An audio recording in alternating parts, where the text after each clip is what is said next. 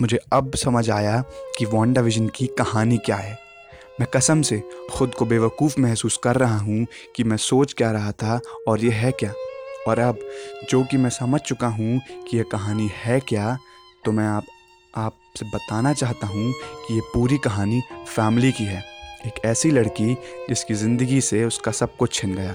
उसका परिवार, प्यार, दोस्त, उसका साथ देने के लिए कोई नहीं बचा, जहाँ उसने अपनी ही क्षमताओं के बदौलत अपने आप को खुश रखना चाहा। मगर वो भी वो डिज़र्व नहीं करती है, क्योंकि वे मॉरली सही नहीं है। वंडा विजन सीरीज़ वंडा के ख्यालों की दुनिया है, जहाँ वो बस खुश रहना चाहती है। अपनों का साथ चाहती है। कोई उसकी फ़िक्र करे, कोई उससे प्यार करे, कोई उसकी इज़्ज़त करे। उसका भी अपना एक परिवार हो। खुशहाल। नॉर्मल ज़िंदगी वाला, जहाँ इंसान अपनी छोटी छोटी परेशानियों के साथ खुश रहते हैं। इससे ज़्यादा और कुछ ख्वाहिश नहीं रखी वोंडा ने। और क्या है कोई गलत बात है? कोई शख्स खुश रहने की कोशिश कर रहा है? नहीं। मगर वोंडा के केस में ये गलत है। उसकी इस खुशी की कीमत सैकड़ों वेस्ट व्यू वासियों को चुकानी पड़ रही है। अगर आपने 2017 की गेट आउट मूवी देखी है तो आप जानते ही होंगे कि खुद की ही बॉडी में फंस के रह जाना क्या होता है। कहानी बहुत ही खूबसूरत तरीके से आपको साइकोलॉजिकल हॉरर का एक्सपीरियंस कराती है कि इंसान कितना बेबस महसूस कर, करता है।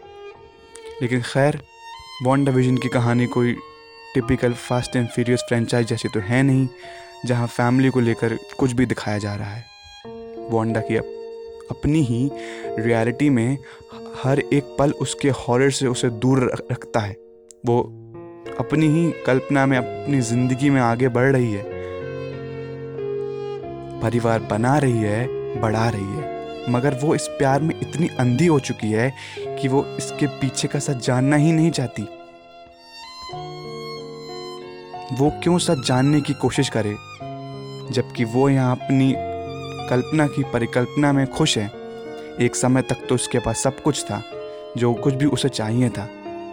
उसके दोस्त, उसका खुशहाल कंप्लीट परिवार, मगर जैसे सोल स्टोन को पाने की एक कीमत होती है, वैसे ही इसकी भी एक कीमत है। और इस कीमत को पूरा वेस्ट व्यू चुका रहा है। बोंडा ने जो कुछ भी सही किया, वो अपने लिए किया। औरों को उसने बहुत ज़्यादा दुख पहुँचाया है। जिंदगियाँ कोई खिलौना नहीं होती हैं जब चाहे आपने खेला और, और फिर छोड़ दिया। ये लाइफ लॉन्ग किसी सदमे की तरह लोगों में घर कर जाता है और हर गलती की सज़ा होती है। असल ज़िंदगी कोई परियों का जहाँ तो है नहीं जहाँ माफ़ी मांग लेने से सारे दुख कम हो जाते हैं।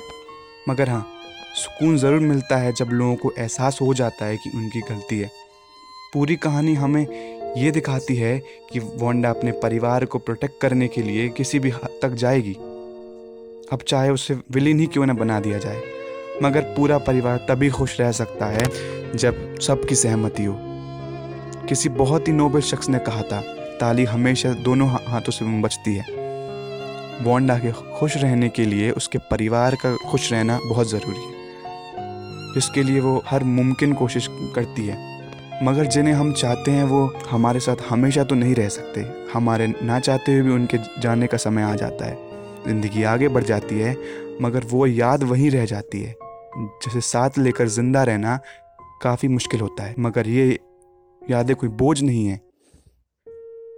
अपनी ज़िंदगी के कुछ बहुत ही खूबसूरत पल हैं जो हमारे साथ जीते हैं। बोंडा के अंदर जीते हैं।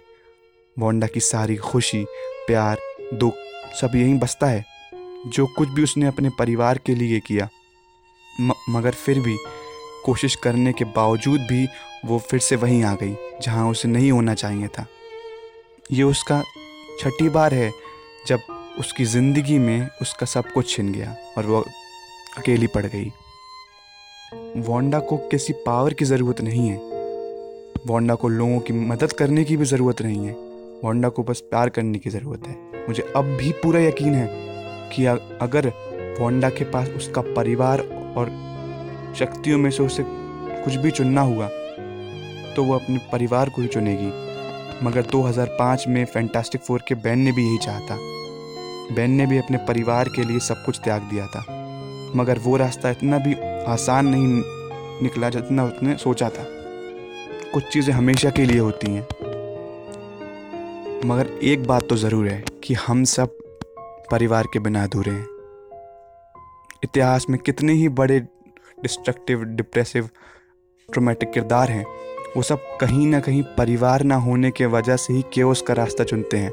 Mister Vic, Logan, Frank, Rorschach, यहाँ तक कि अपना हैंकॉक इन सब लोगों को कोई एक चीज़ कंप्लीट बना सकती है तो वो है उनका परिवार और प्यार। और वोंडा की कहानी भी यही थी, और इस पूरी थ्योरीज मस्ती, मज़ाक मेरी फ्रस्ट्रेशन में मुझे ये दिखा ही नहीं कि ये कहानी किस बेसिस पे, किन किरदारों के आसपास घूम रही है, किन ज़रूरतों के वजह से आपको ऐसा दिखा रही है। अब समझ में आता है कि वोंडा की ये विजन वाली दुनिया किस मकसद से बनी है। हाँ अब मैं जानता हूँ कि बहुत सारे लोगों के हिसाब से ये कहानी कुछ और ही मतलब बनाती होगी। मगर कल्पना की यही तो खासियत है कि इसके कई मतलब बनते हैं।